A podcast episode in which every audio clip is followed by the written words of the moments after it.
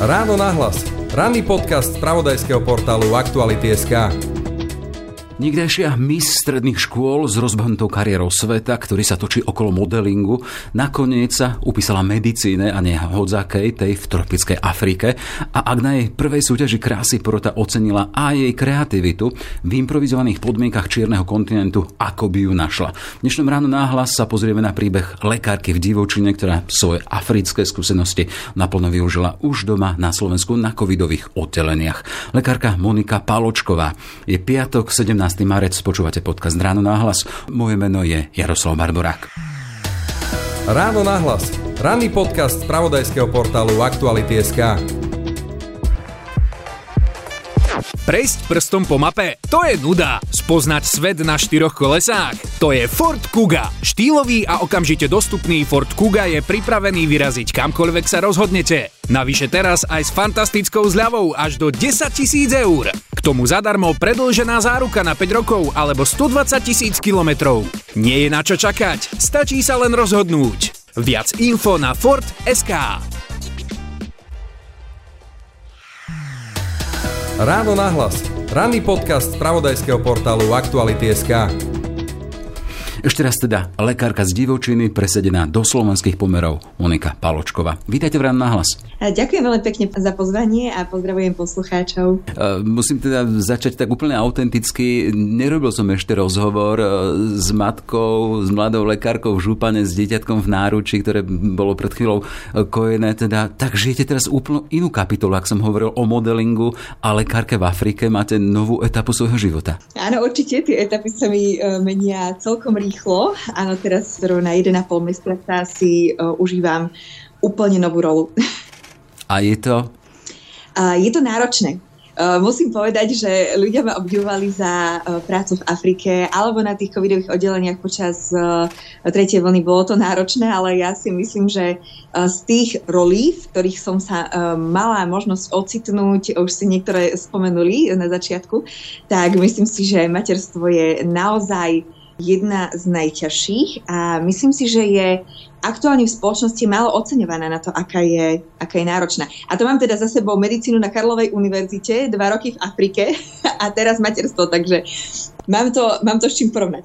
Veď práve som chcel začať tým modelingom a tými skúsenostiami, ktoré sú zaujímavé pre nás, ale vy ste začali úplne inou témou, a ktorá je strašne silná. V čom je to materstvo u nás v tých našich podmienkach náročné a s tým, aké to nás vidíte aj s tými skúsenostiami, či z Afriky, a či potom aj z tých covidových oddelení? Ja som začínajúca mamička, takže určite iné mamičky by mohli rozprávať. Malinké má koľko? Mesiac, ale... dva mesiace? mesiac a pol má malý, ale uh, mi to uh, zdá ako málo oceňovaná rola ženy, skôr braná ako samozrejmosť, ale veľmi málo sa vidí, čo je všetko za tým a No a zatiaľ, ako vravím, mne to príde náročnejšia úloha, než uh, akákoľvek, kde som uh, žila len sama pre seba, mala zodpovednosť len sama za seba. Sice som sa potýkala s veľa problémami, ale tie problémy sa riešili oveľa ľahšie, pretože som bola vlastne len sama a nemusela som brať ohľad na niekoho ďalšieho. Takže za mňa takto zatiaľ. Hej, no poďme k tým vašim počiatkom a tým, teda čím ste ma zaujali, teda ten, ten paradox. Mladá, krásna žena, ktorá je ocenená aj za svoju krásu titulom Miss s rozbehnutou kariérou na tých modných mólach, ktorá sa ale neskôr rozhodne pre medicínu a, a takú tú ešte zvláštnu medicínu v takých tých najimprovizovanejších podmienkach Čiernej Afriky. E, čo vás to napadlo?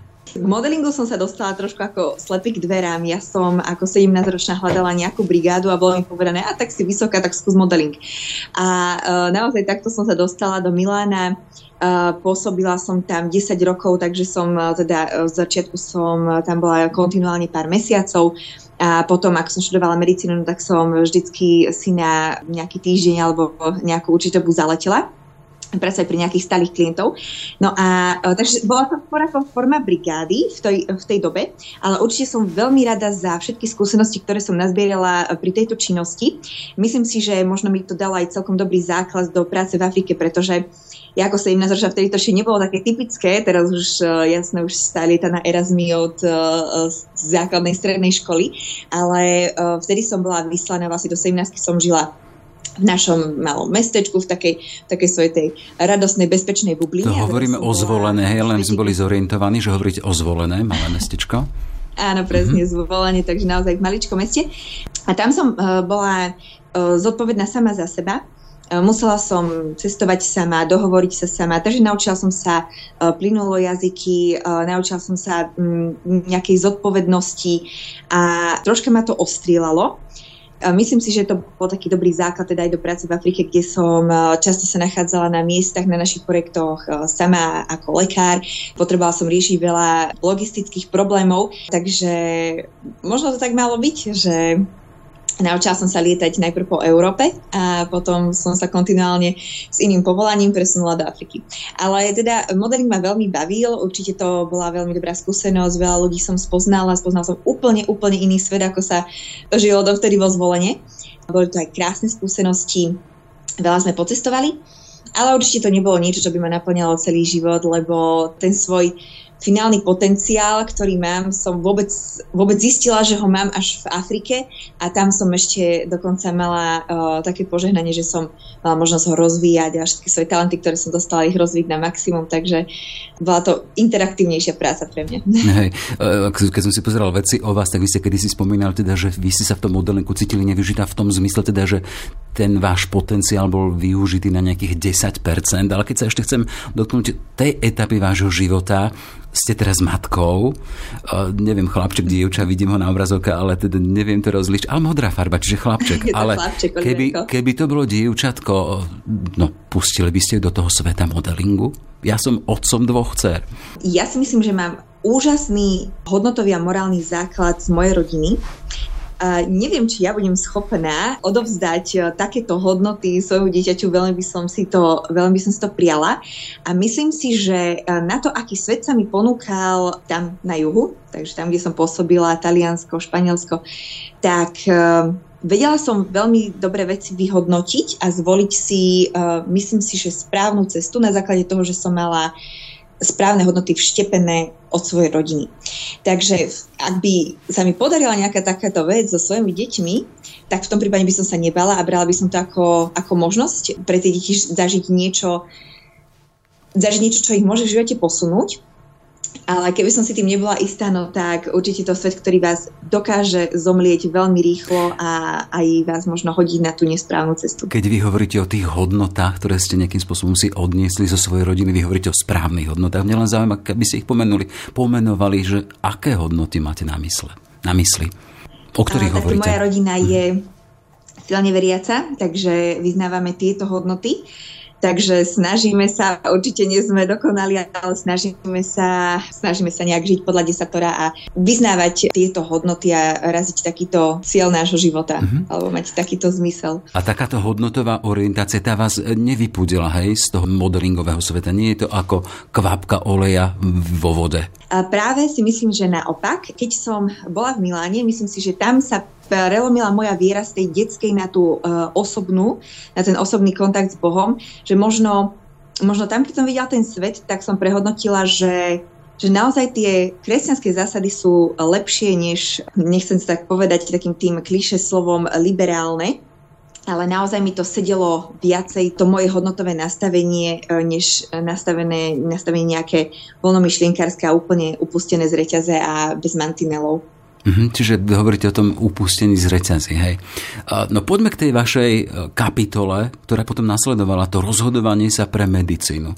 Ste sa cítili nejakým spôsobom v úvodzovkách využitá iba na 10%. Prečo medicína? Mali ste nejaké vzory? Môj vzor, dlhodobý vzor bol uh, profesor Krčmery. Už vtedy ste ho evidovali? No? Uh, už vtedy som ho evidovala, ale tak periférne. Jeho práca sa mi veľmi uh, páčila.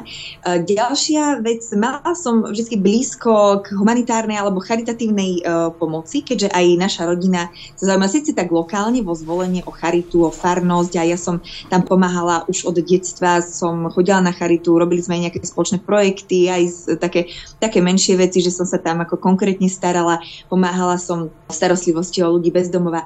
Mali sme k tomu blízko od malička. Ja som vždy túžila ísť do Afriky, ale bol to taký vzdialený sen. Uh, nikdy nejak uh, som nezhmotňovala tie sny do nejakých konkrétnych krokov, ale bol to nejaký sen. No a keď som robila sprievodkyňu vo Francúzsku v Lourdoch, bol to taký e, čas pre mňa, kedy som mohla tak intenzívnejšie rozmýšľať nad tým, že e, kam teda vlastne smerujem, pretože to bolo e, pred maturitným ročníkom, keď som sa tam ocitla. Tam mi nejak akože, tam som pocitila takéto volanie, že by som mohla ísť na medicínu a podstate medicínu som si vybrala preto, lebo je to obor, s ktorým sa dá robiť práca kdekoľvek na svete. Viem, že s, týmto, s touto profesiou budem uh, vítaná ako v rozvojovom, tak aj v rozvinutom svete.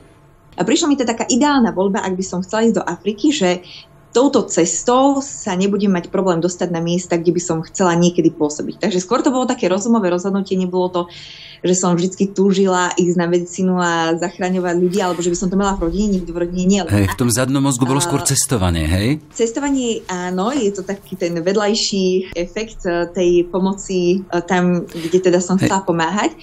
Ale, ale áno, ja som teda túžila ísť do Afriky a prišlo mi, že táto cesta bude jednak zmysluplná, že týmto povolaním budem vedieť v nejakom rozvojovom svete naozaj tie miestne komunity im pomôcť. A jednak, že to bude ľahšie uh, dostať sa na tieto miesta, než keby som študovala niečo iné. Ja som teda vždy túžila študovať žurnalistiku, ja som skôr, skôr nad týmto smerom. A veľmi som túžila potom byť moderátorka večerných správ, ale práve s touto profesiou by to možno bolo ťažšie sa dostať na tieto miesta.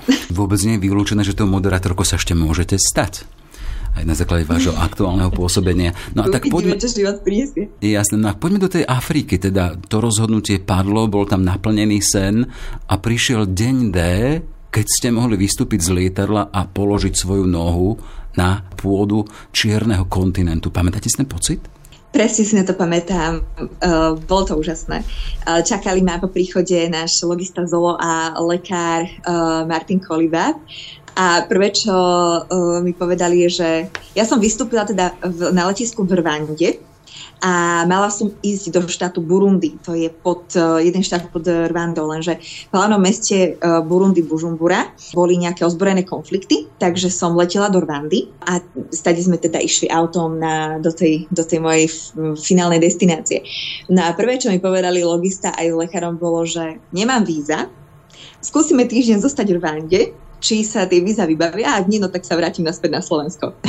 Takže v podstate takto nejako vyzerali všetky moje dni v Afrike. Každý deň nejaký Studená problém, sprcha, no. ktorý sa buď vyriešil, alebo nevyriešil a išlo sa ďalej. Hej. No, vy si tam šli už ako skončená medička, ako lekárka, alebo ešte počas štúdií? To už, bol, to už boli skončená lekárka.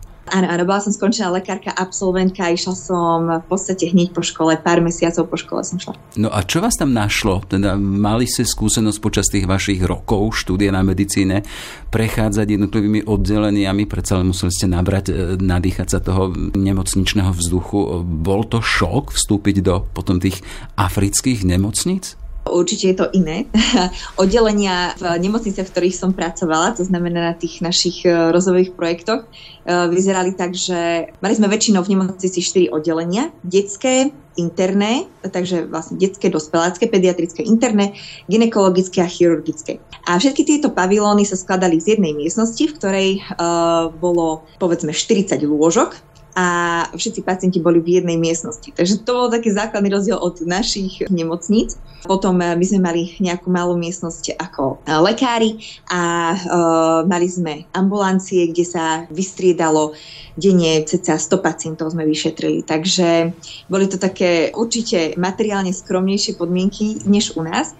Mm, prekvapiť ma to až tak neprekvapilo, pretože som si veľa študovala predtým, než som šla na projekty. E, nejak som sa snažila pripraviť, stretávala som sa s lekármi, ktorí tam už pôsobili, ale uh, určite je to úplne iný svet, ale za mňa krásny. Uh, bol tam moment, aspoň z toho, čo som si prečítala o vás, že nejaký čas ste tam boli úplne sama ako lekárka, ako začínajúca lekárka.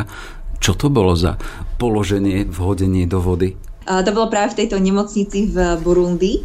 Bola to nemocnica v banánovom poli, krásne vystavaná a veľmi dobre fungujúca, ale nemala teda lekára. Bola som tam ako jediný lekár, mali sme tam ďalší med personál, uh, zdravotné sestry, tzv. clinical officers, to sú um, ľudia, ktorí sa nachádzajú pravdepodobne len v Afrike. Je to niečo medzi zdravotnou sestrou a lekárom.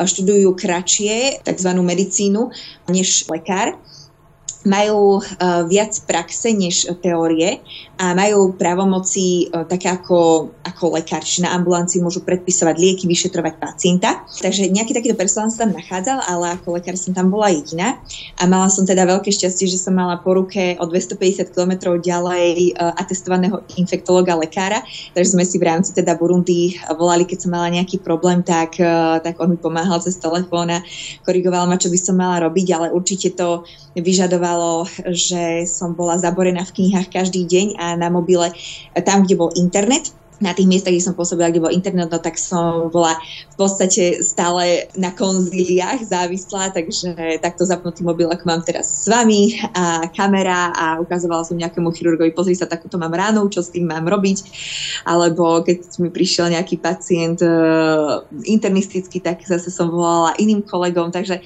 bolo to náročnejšie, keď som bola po škole, bola som viac závislá od toho sa radiť stále s niekým, ale vravím, že mala som obrovské šťastie, že som stretla na projekte tiež nášho pracovníka, tohto spomínaného infektologa Martina, ktorý ma veľmi veľa naučil počas prvých dvoch týždňov, čo sme strávili spolu. A v podstate gro diagnoz, ktoré som riešila, boli infekčné a veľa diagnóz sa tam opakovalo. Mali sme oklieštené diagnostické a terapeutické prístupy k pacientom, čiže mali sme pár len liekov, mali sme pár vyšetrení, ktoré sme mohli použiť, čiže relatívne rýchlo sa dala naučiť tá medicína alebo tie diagnozy, s ktorými som sa stretávala najčastejšie a potom tie, s ktorými som sa nestretávala, tak som riešila takto, ako som opísala. Takže to bola taká druhá vysoká škola po tej prvej medicíne, ale taká teda intenzívnejšie, podstatne intenzívnejšie. Určite áno, bolo to všetko to, na čo som sa tešila, že v praxi uvidím tie veci, o ktorých som sa učila, tak, tak som ich začala vidieť a bolo to už takéto to krásne premostenie do tej reálnej medicíny. Hey, ja si Alebo do reálnej tropickej medicíny, ktorú už tu nikdy neuvidím. Možno za x rokov sa dostane aj k nám, pretože teda cestovania migrácia uh, sa zvyšuje, takže nosia si aj cestovateľia určité ochorenia tropické, ale naozaj také diagnostiky, ako som videla tam, tak uh, malokrát v Európe uvidíme. Uh-huh. Nemali ste vy sama strach? Len si predstavujem tú situáciu, teda začínajúca lekárka pohodená tam sama v rámci toho stafu, máte pred sebou vážne stavy, čiže jedný očka malého, možno černoška, alebo jeho mamy, alebo niektorého dospelého, ktorých je strach a na druhej strane je zasa, sú oči jednej lekárky zo Slovenska, ktorá má tiež, alebo mali ste niekedy taký strach? Skôr, keď príde pacient s nejakou vážnou diagnózou, tak zapnem do toho režimu, že musím to vyriešiť. A asi nie je tam priestor na to, aby som sa stiahla a zľakla, pretože ten pacient vyžaduje akutnú, akutnú pomoc, takže myslím si, že asi všetci lekári sú v tom režime, že keď sa stane niečo akútne, tak rýchlo zasiahnuť, takže zapnú závity a začnú uvažovať racionálne.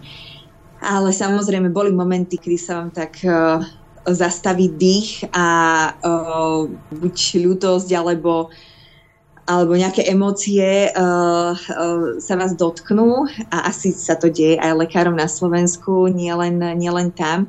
Ale pamätám si v tomto Burundi, to bol taký jeden, teraz ma napadol taký moment, kedy asi 5-ročný chlapec priniesol na rukách svojho dvojročného brata ktorý bol v, v kóme z mozgovej malárie a priniesol mi ho a položil mi ho na postel, že, že je chlapec chorý, že potrebuje pomoc. Tak to bol napríklad taký moment, ktorý sa ma dotkol. Ale uh, tiež v tomto Burundi som mal napríklad 8-ročného chlapca, ktorý prišiel s prestrelenou ruková nohou a pán, ktorý ho postrelil, tak hľadal jeho otca, pretože si mal nejaké nevybavené účty, nenašiel ho doma, takže takto postrelil toto malé dieťa a to dieťa ani nezaplakalo. Proste prišlo kamená tvár, naozaj tak strašne silní ľudia ale to isté sa mi v Južnom Sudáne stalo, keď uh, viem, ja som to nezažila, ale viem, že obrovská bolesť je, keď vás uštipne škorpión. A mala som deti uštipnuté škorpiónom, ktorí nevyronili ani slzu, takže tak, také obrovské, proste strašne silné momenty, že ja by som určite plakala. Hej, uh, ste tam boli, neviem, dva roky alebo takýto nejaký čas. Uh, čo vás naučila Afrika z toho kontaktovania sa s pacientami, s ľuďmi z nemocníc aj tam, kde ste žili? Čo ste si odtiaľ odniesli? Menej sa strachujem.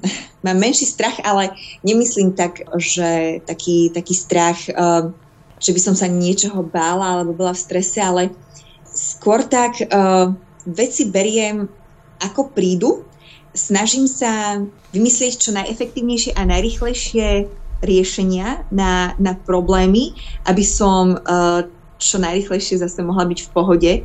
Neprepadám takej sebelútosti alebo sťažovaniu sa nedajú. A snažím sa život si užívať. A nechcem povedať, že je to najvyššia priorita užívať si život, ale snažím sa o to byť taká bezprostredná ako oni, alebo oni boli, boli pre mňa príkladom také bezprostrednosti, že veľakrát mali oveľa ťažší život než my, máme uh, doma, čo sa týka uh, materiálnych nedostatkov, ale pritom boli strašne v pohode. Neviem to povedať nejak viac sofistikovane, boli proste v pohode. Nestiažovali sa, že niečo nemajú, sústredili sa na to, čo majú a, a rozvíjali to, čo majú. Takže mali veľké rodiny, žili komunitný život a tešili sa z toho. A táto ich pohoda bola veľmi inšpiratívna. Že síce im veľa vecí chýbalo, ale nesústredili sa na to, čo im chýba, ale na to, čo majú. A to ich robilo šťastnými. Takže možno takéto niečo by som si chcela odniesť do života v Európe a čo najdlhšie pri tomto zostať, pretože je to taká podľa mňa veľmi dobrá prevencia vyhorenia a prevencia nejakej frustrácie alebo skepsy, do ktorej sa dokážete dostať veľmi rýchlo, pretože sme obklopený negatívnymi informáciami a uh, No, tak, Hej. tak by som to zhrnula. Hej, a vy ste tie svoje skúsenosti a to, to, čo hovoríte o tej bezprostrednosti, aj nejakým spôsobom premenili na jednu knihu, knihu príbehu tej lekárky v divočine. Tam to práve zaznelo, že uh, Hakuna Matata, hej, to je to, to bezprostredné, bezstarostné. Len chcem, už, už sa ozýva malinky, už len posledná vec. Vy ste potom vrátili na Slovensku a zachraňovali ste, pomáhali ste našim a svojim kolegom v rámci pandémie. A aké to bolo, keď ste to potom porovnávali s tá skúsenosť skúsenosť z Afriky a tie naše covidové oddelenia? Ak ešte mali vydrží. Musím povedať, že ma zaskočilo to, že na Slovensku som sa stretávala so smrťou častejšie než v Afrike. Ako som nastúpila uh, naspäť do nemocnice a pracovala som na covidovom oddelení ako lekár počas tretej vlny. To bolo uh, také nešťastné a frustrujúce, že vlastne v zdravotníctve, ktoré je vyspelejšie než to v Afrike, vidím tak často umierať pacientov. Takže tá, tá pandémia bola naozaj také ťažké vytriezvenie z Afriky. A bola som rada, že som v podmienkach, kde sa dá robiť uh, evidence-based medicína, to znamená medicína založená na dôkazoch, lebo máme na to uh, prostriedky ako diagnostické, tak terapeutické. Ale e, musím povedať, že Afrika mi veľmi chýba, aj africká medicína, africké diagnózy a tá africká bezprostrednosť, takéto užívanie si každého dňa. A veľmi sa budem tešiť, keď sa budem mať možnosť vrátiť opäť na tieto miesta. Hej, a už len záver, ešte malinké chvíľku tiško. E, to slovenské zdravotníctvo je témou a nie je témou. Nie je témou veľmi pre tých, ktorí by ho mali mať za tému, tí politici, ktorí rozhodujú a vieme teda, koľko 10 ročí sa ťahajú stále problémy či lekárov, či zdravotných sestier, či vybavenia. E, ako to vnímate vy? Viete, z tej svojej perspektívy to, že ste skúsili už čosi, čo bolo možno aj beznádejné, čo bolo improvizované. Z tohto pohľadu predsa len to slovenské zdravotníctvo očami Moniky Paločkovej so skúsenosťou Afriky? Je mi úprimne ľúto e, presne toho, čo si teraz spomínali, že, e, že naše zdravotníctvo nie je priorita pre ľudí, pre ktorých by priorita byť mala. Myslím si, že aj v Afrike, kde majú malé možnosti uh, hýbať svojou situáciou dopredu, tak robia všetko preto, aby, aby sa tak stalo.